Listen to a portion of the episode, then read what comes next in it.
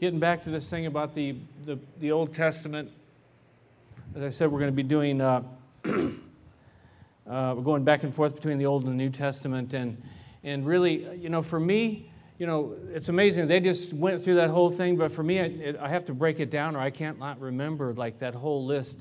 Uh, how many of you remember from last week how many books in the Old Testament? Dave? 39. 39. Just remember, that's the age that uh, when you get older, you always say, I'm 39. And my mom always used to say, I'm 39. And every year, I'm 39, I'm 39. And she's like 89 now. But she still would say she's 39. 39 books, and then how many in the New Testament? 27. 27. Okay, see, that's not that hard to memorize, and that's not hard to know. But these numbers, 5, 12, 5, 5, 12, really breaks it down for you. 512, 5512, those are the major categories of the Old Testament. I'm still working on the New Testament, but I've, I, I came up with, uh, for the New Testament, 5 and then turn the 12 around to be 21 and 1. The three major categories. You have history, and then you have the letters, and then you have prophecy prophetic. Okay, so 521 1. I'm trying to break up that 21 because I have it memorized, but I'm trying to break it up so it's easier to like get your head around it because there's there's sections in that as well. Okay, but for the for the first five, it's not really that hard. You have um, the five books of Moses, right? Sometimes they're called the law, but it's really more than just law.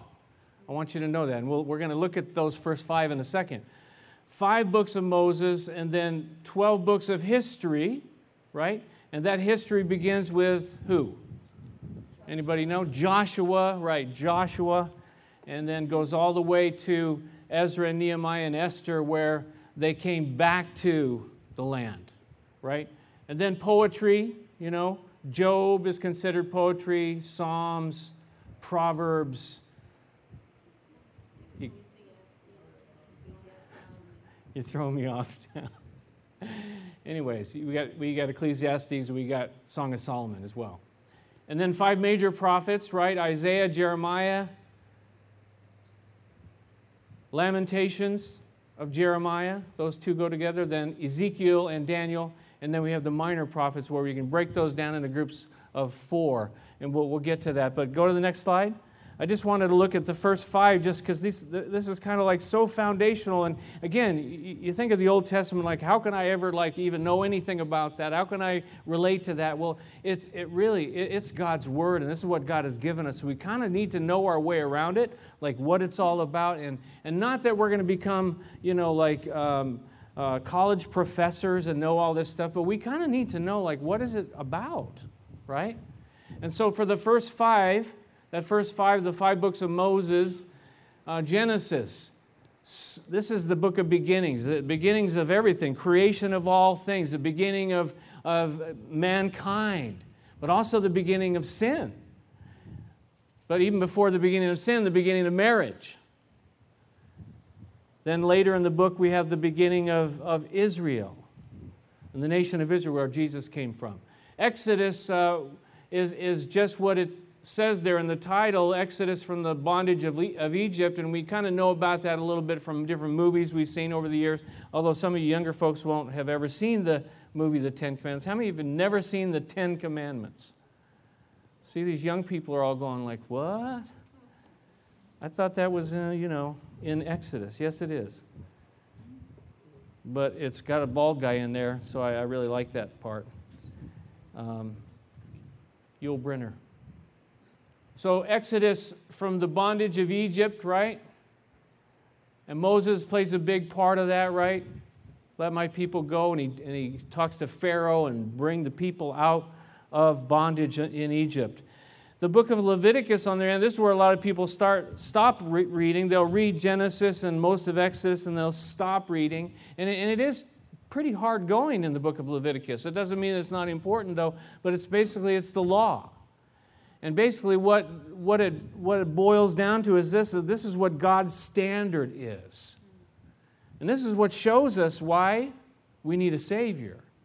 Ultimately, that's what Paul says in, in, uh, in the book of Romans that, or in the book of Galatians, is that the, the law was like a schoolmaster to bring us to Christ, to show us that we needed Jesus. How about the book of Numbers? We studied that here not that long ago, right? Before the book of Matthew. And it's really the book of the wilderness wanderings where they, they came out of, of Egypt, right? And then they kind of wandered in the wilderness for like how long? For like 40 years, right? Because they wouldn't go into the promised land by faith. They had it, like I was saying earlier, but they wouldn't take it. And then the book of Deuteronomy is, is also, and you see it in the title where there, really, uh, uh, Deutero is like second. So this is like a second law. It's like repeating a lot of the things in the law and adding some other uh, historical things. Now, a lot of these overlap. You, you know, they, they not specifically just those things, they kind of overlap though. So Genesis, Exodus, Leviticus, Numbers, and Deuteronomy, the first five. The five books of. Who can tell me why they're called the five books of Moses? Right, because we believe that Moses wrote them down.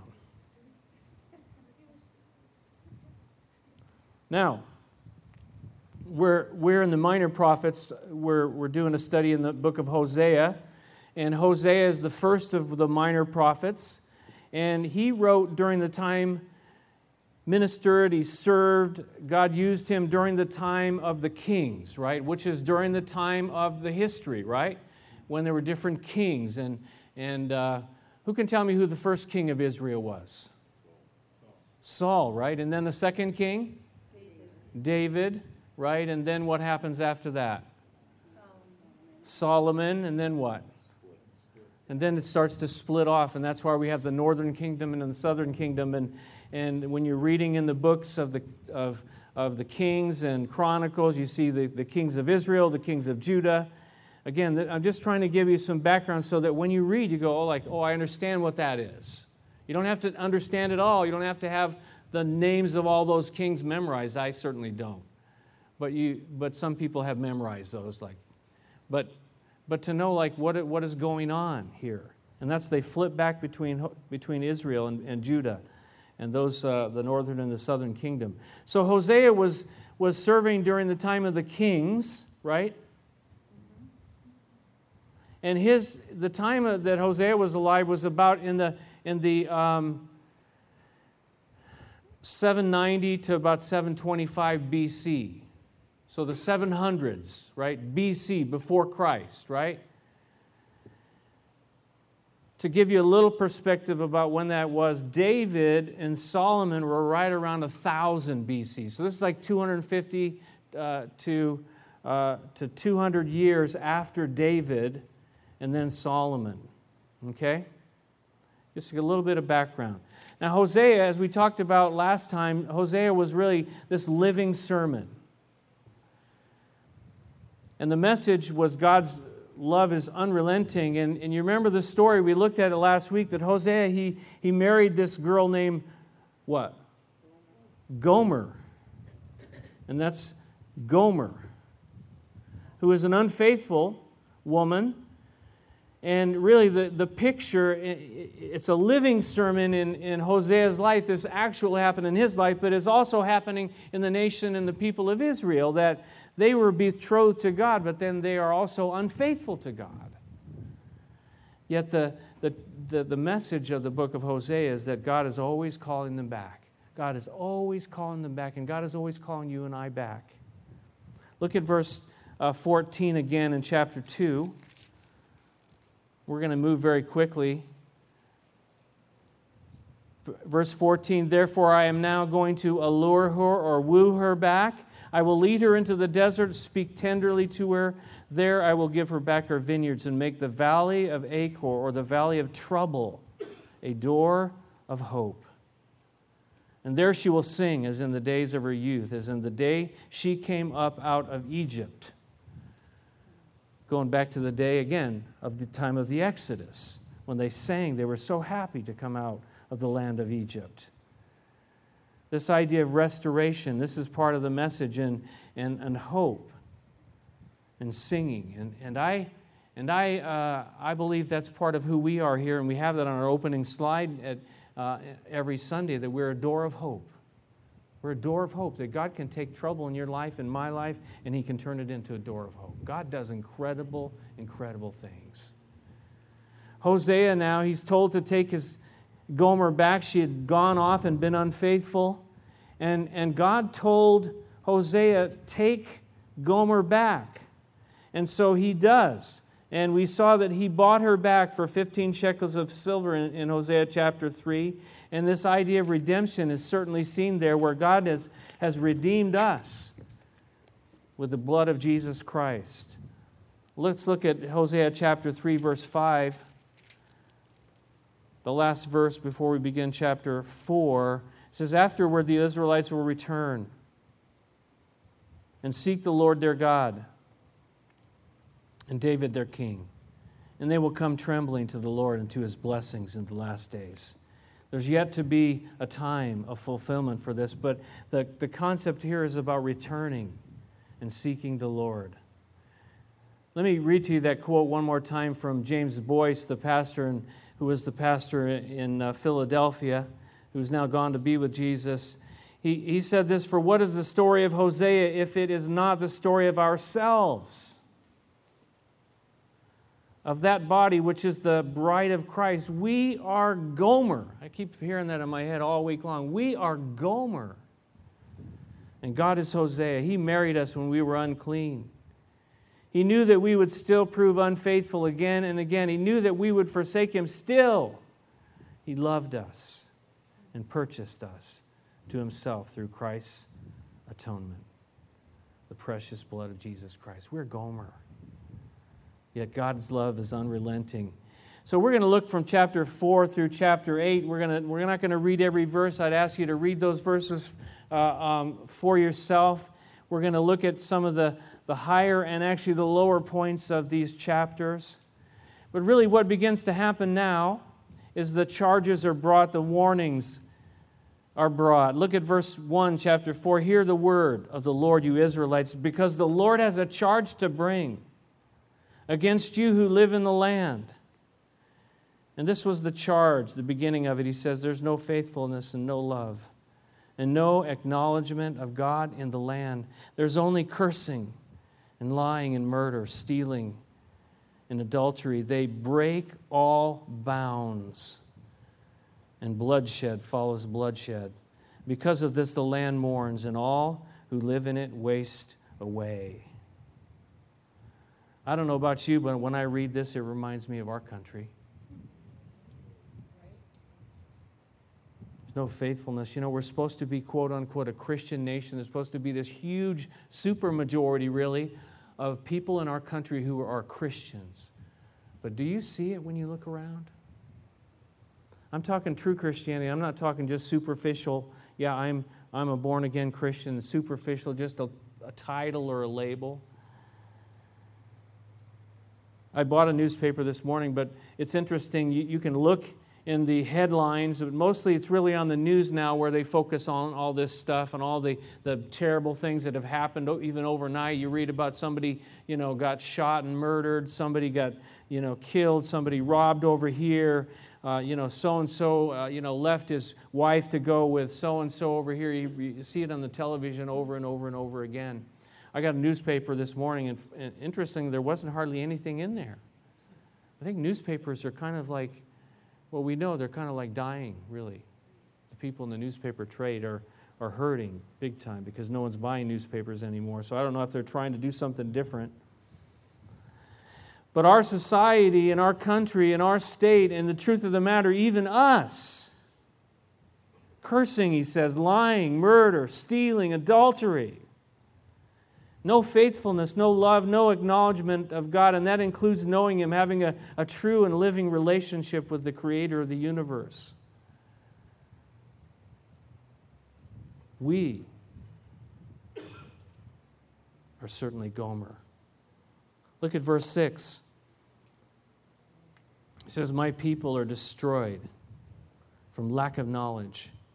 Because you have rejected knowledge, I also reject you as my priest. Because you have ignored the law of your God, I also will ignore your children. The more the priests increase, the more they sinned against me. They exchanged their glory for something disgraceful. They feed on the sins of my people.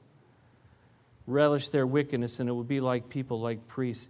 What he's talking about here is the, the, the priests of the country, they, they had gone so far off, they weren't teaching the people the true word of God.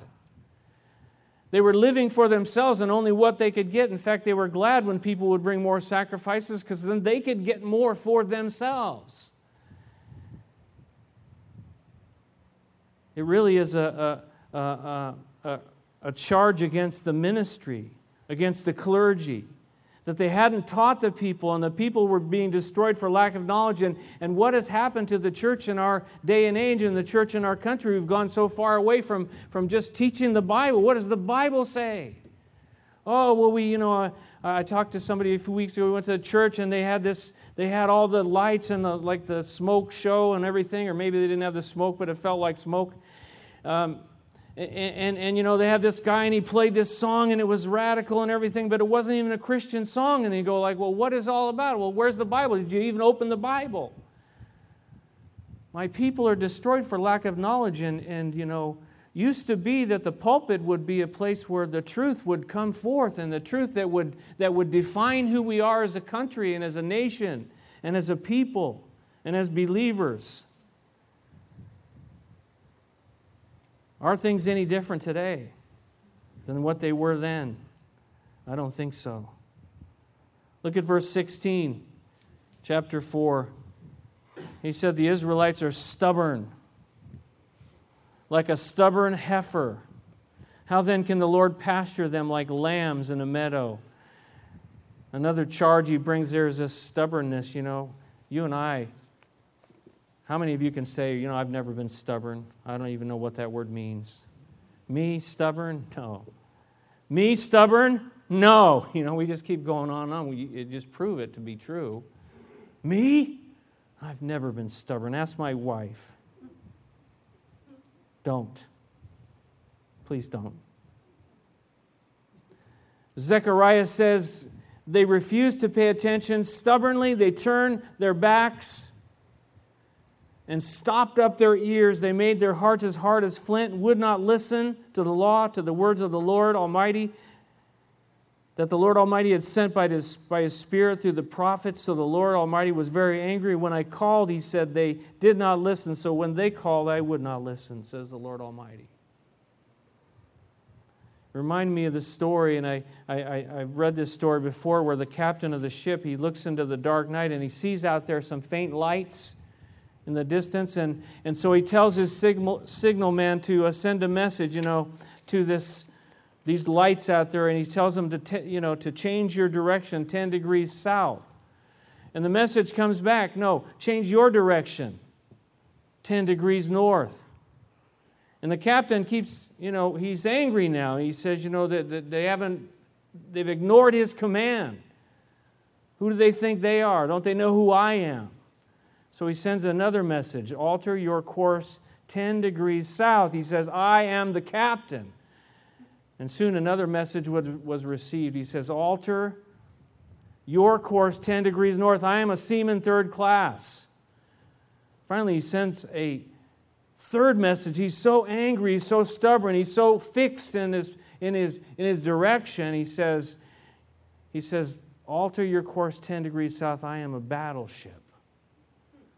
And the reply comes back, back to him Alter your course 10 degrees north. I am a lighthouse. You know what I'm saying here? We can so stubbornly think we're doing the right thing, going the right direction, and God's saying, you better, you better listen up. You're heading for disaster. That's what Hosea was saying here. That's what God's word is telling the people of Israel, and God's word is telling us too, but, but are we listening? Or are we like in Psalm 32 where he says, I, I will instruct you and teach you? But he says, Don't be like the horse or the mule, which have no understanding, but must be controlled by bit and bridle, or they will not come to you. You and I, we're rebellious, we're stubborn. Look at chapter 5, verse 4 says their deeds do not permit them to return to their God. Again, the message 22 times the word return is in this book. 22 times return, return, return. You're, going off on your own. You're doing your own thing. You're going your own way. And it's not just them, it's you and me too. We do it, we do it sometimes more than once a day. We're going off our own thing, our own thing, our own thing. He says, return, return, return. And, and he says here, their deeds do not permit them to return to their God. Does that remind you of a verse in the New Testament? This is the verdict, says in John chapter 3. Light has come into the world, but men loved darkness instead of light because their deeds were evil. They wouldn't come to the light because their deeds were evil. Look at verse 13, Hosea chapter 5. When Ephraim saw his sickness and Judah his sores, then Ephraim turned to Assyria and sent to the great king for help. But he is not able to cure you. He is not able to heal your sores. In fact, later on, Assyria would be their very downfall. But this is one of the charges as well. Not only you know, being stubborn, rebellious, but going to others for help. When we, rather than returning to God where the answers truly are, we go all different kinds of places. We go for this kind of you know solution and that kind of solution. He says turn back to god. That's the answer. Don't go out here go out there. How about verse 15 chapter 5 then i will go back to my place until they admit their guilt and they will seek my face and in their misery they will earnestly seek me this is a place of repentance this is a place of 1 john chapter 1 verse 9 where we confess our sins and we go to Him, He's faithful and just to forgive us. We admit our guilt, that we've done wrong. We seek His face. Look at chapter 6, verse 1. Come, let us return to the Lord. He has torn us to pieces, but He will heal us. He has injured us, but He will bind up our wounds. After two days, He will revive us. On the third day, He will restore us, that we may live in His presence. Let us acknowledge the Lord. Let us press on to acknowledge Him.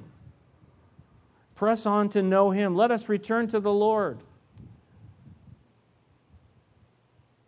There's a little bit of question mark about these verses whether it was Hosea saying these things or God saying this is what you need to do, or is it the people saying these words? And as we'll see in the next section, there, there's something kind of missing there. Oh, let's go back to the Lord, let's go back to the Lord. And this is what we need to do. But look in verse 4. It says, What can I do with you, Ephraim? What can I do with you, Judah? Your love is like the morning mist, like the early dew that disappears. We can say, Yeah, let's return, let's go back to God, but, but it's not lasting, it's not real, it's not genuine, it's just like mist. You know, in, the, in certain times of the year, you get up and, and you look out and there's all this dew on the ground, but in an hour or two, it's gone. Is that what our commitment is like? Is that what our our relationship with God is like? Is it only just a little bit of time, maybe in the morning, and then it just evaporates and goes away? Come, let us return to the Lord. How about chapter 7, verse 13? See, I told you we're going fast. Woe to them, because they have strayed from me. Destruction to them, because they have rebelled against me straying away from God, rebelling against Him. But look at the last part of this verse I long to redeem them. I long to redeem them. Again, this is the message about God. Though we stray, though we rebel, though we speak lies against Him, though we go our own way, God is longing to redeem us. He's always longing, always wanting, always calling. That unrelenting love of God because he, he's not surprised by us. He, he knows that we're Gomer. He knows who we are. He knows what we're made of. He knows we're just dust and dirt and, and, and we, we go and do our own thing. He knows. Look at verse 14, chapter 7. They do not cry out to me from their beds or from their hearts, but wail upon their beds. That's an interesting statement, isn't it? They don't cry out to me from their hearts, but they wail upon their beds. They're wailing God help me and all this stuff, but there's really, the heart isn't involved in it all. It's just like, help me, I'm in trouble, but not help me because I need you.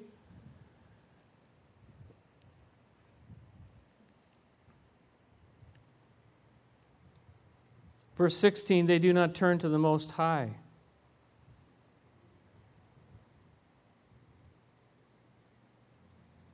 Return to me, he says.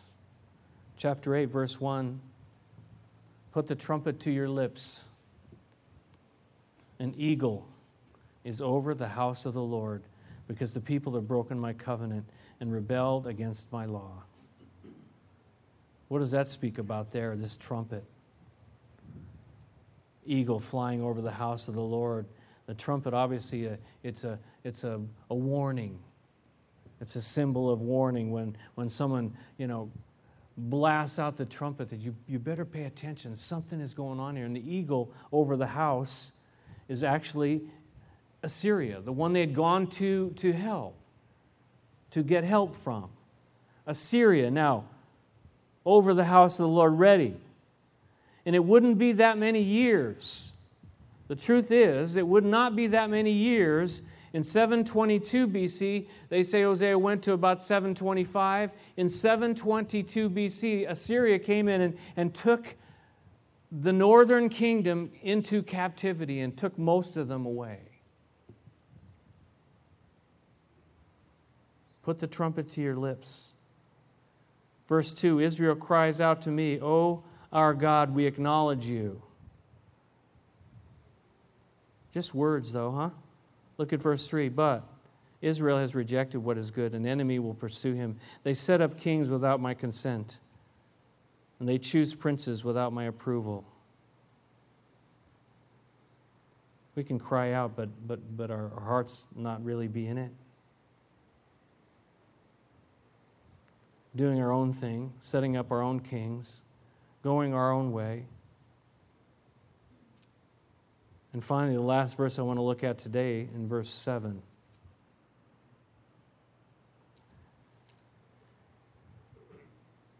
They sow the wind and they reap the whirlwind. The stalk has no head, it will produce no flower. Were it, it to yield grain, foreigners would swallow it up. Israel is swallowed up. They sow the wind and reap the whirlwind. They sow a little bit but a big comes. I remember hearing Billy Graham use these words. It's stuck in my head. I can hear him saying it. They sow the wind and they reap the whirlwind. That's what's going on in this country. That's what's going on in, in, in, the human race. We're sowing the wind and we're going to reap the whirlwind. Certainly, the nation of Israel, they, they sowed to themselves and they were going to reap from it. In exile, this captivity was certainly coming. After many, many, many, many warnings, God was warning them don't go that way, don't go that way. I, I, come back to me. This is where truth is, this is where life is with me. Turn with me to the New Testament, Galatians chapter 6, verse 7. Galatians chapter 6. Galatians, Ephesians, Philippians. Galatians chapter 6, verse 7.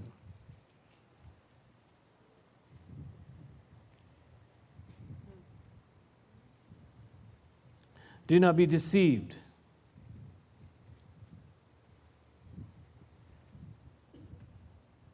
God cannot be mocked. A man reaps what he sows. There's a lot of deception out there. You know, it really doesn't matter what you do. It really doesn't matter the kinds of life the kind of life you want to live, it really doesn't matter as long as you're happy. As long as you're not, you know, necessarily hurting someone else. It doesn't matter what you do. Do not be deceived. God cannot be mocked. It's a spiritual principle that is unchangeable that what we sow,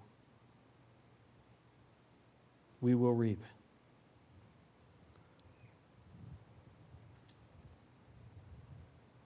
Verse 8 of the one who sows to please his sinful nature, from that nature will reap destruction. The one who sows to please the Spirit, from the Spirit will reap eternal life.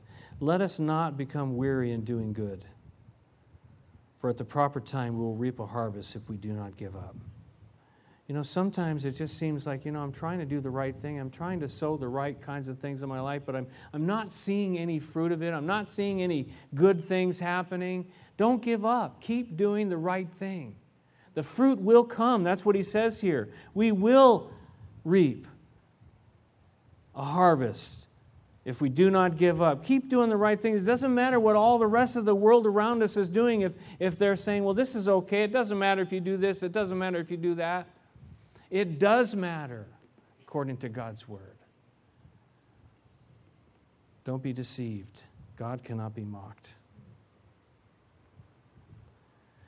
So, the message again, and I got one more study in the book of Hosea, is really to return and seek the Lord, that, that God is longing to redeem us. That's the message. He's longing. That's what God's heart is. I long to redeem them. And please come back to me. One more uh, passage we'll look before we close Luke chapter 15. You all know this passage. I know that you do. But let's just read some of the verses there. Luke chapter 15, the story of the prodigal son. Because Jesus gave the same message, didn't he? Return.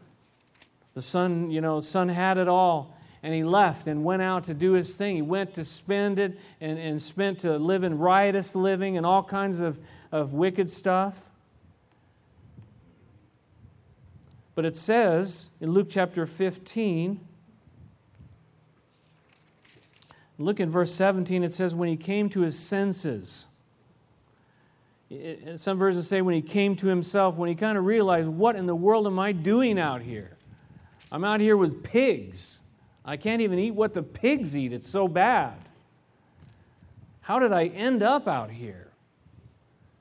Well, it was because of the choices that he had made, his own choices. The Father didn't send him out there, he made his own choices. The Father allowed him to go. But look at verse 20. This is the most incredible thing. This is the absolutely incredible. So he got up and he went to his father. But while he was still a long way off, look what it says his father saw him and was filled with compassion for him. He ran to his son, he threw his arms around him, and he kissed him. Is that phenomenal? Is that incredible or what? He didn't say, you know, well, I'm glad you came back. You know, it's about time. You know, you, you're, you're such an idiot. You know, I warned you not to go out there. I warned you that it was going to be bad. He didn't do any of that. It says he was, he was looking. He, he, it says his father saw him when he was a long way off. And in other words, when you, when you see that picture, his, how could his father have seen him when he was afar off, a long way off, unless what? Unless he was watching, he was looking, he was scanning the horizon to see. When is my son going to return? He's watching, he's looking, and, and, and, it's no different for you and me. He's watching, he's looking, he's, he's longing for us to return to him.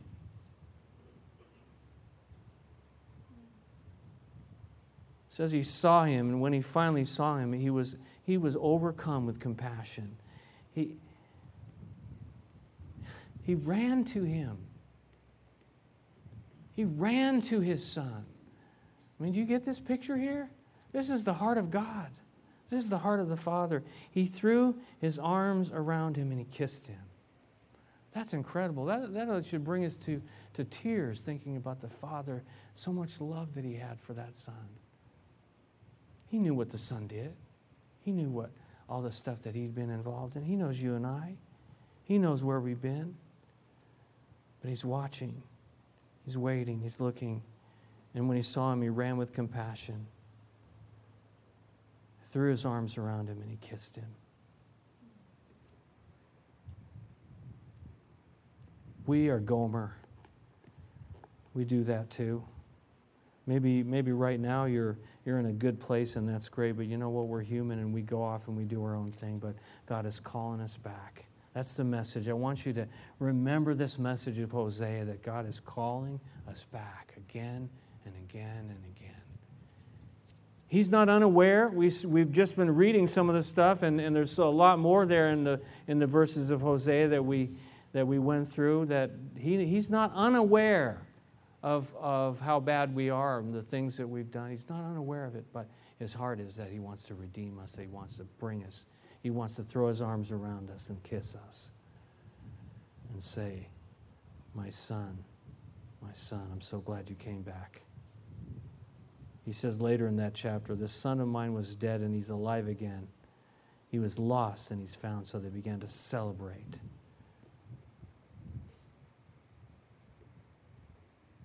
God's longing, he's looking, he's waiting, he's watching.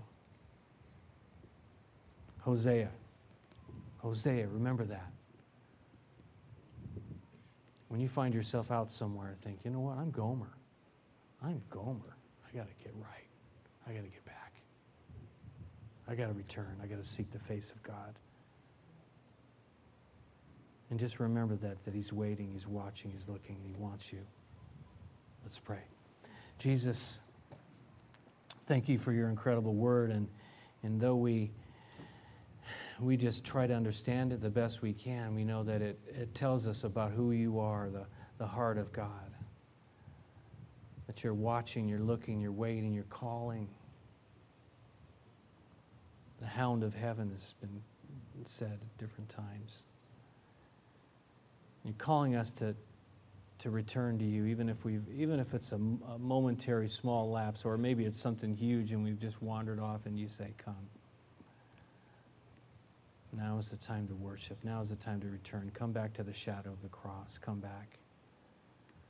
Maybe that's you this morning. I don't know who you are, where you are.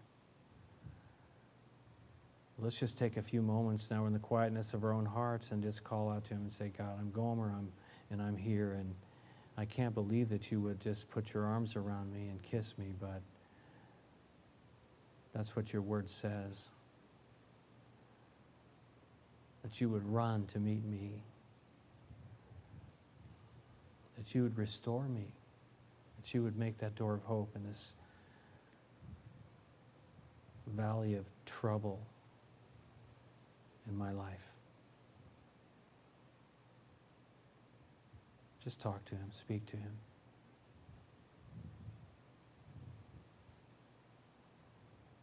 Father God, we adore you.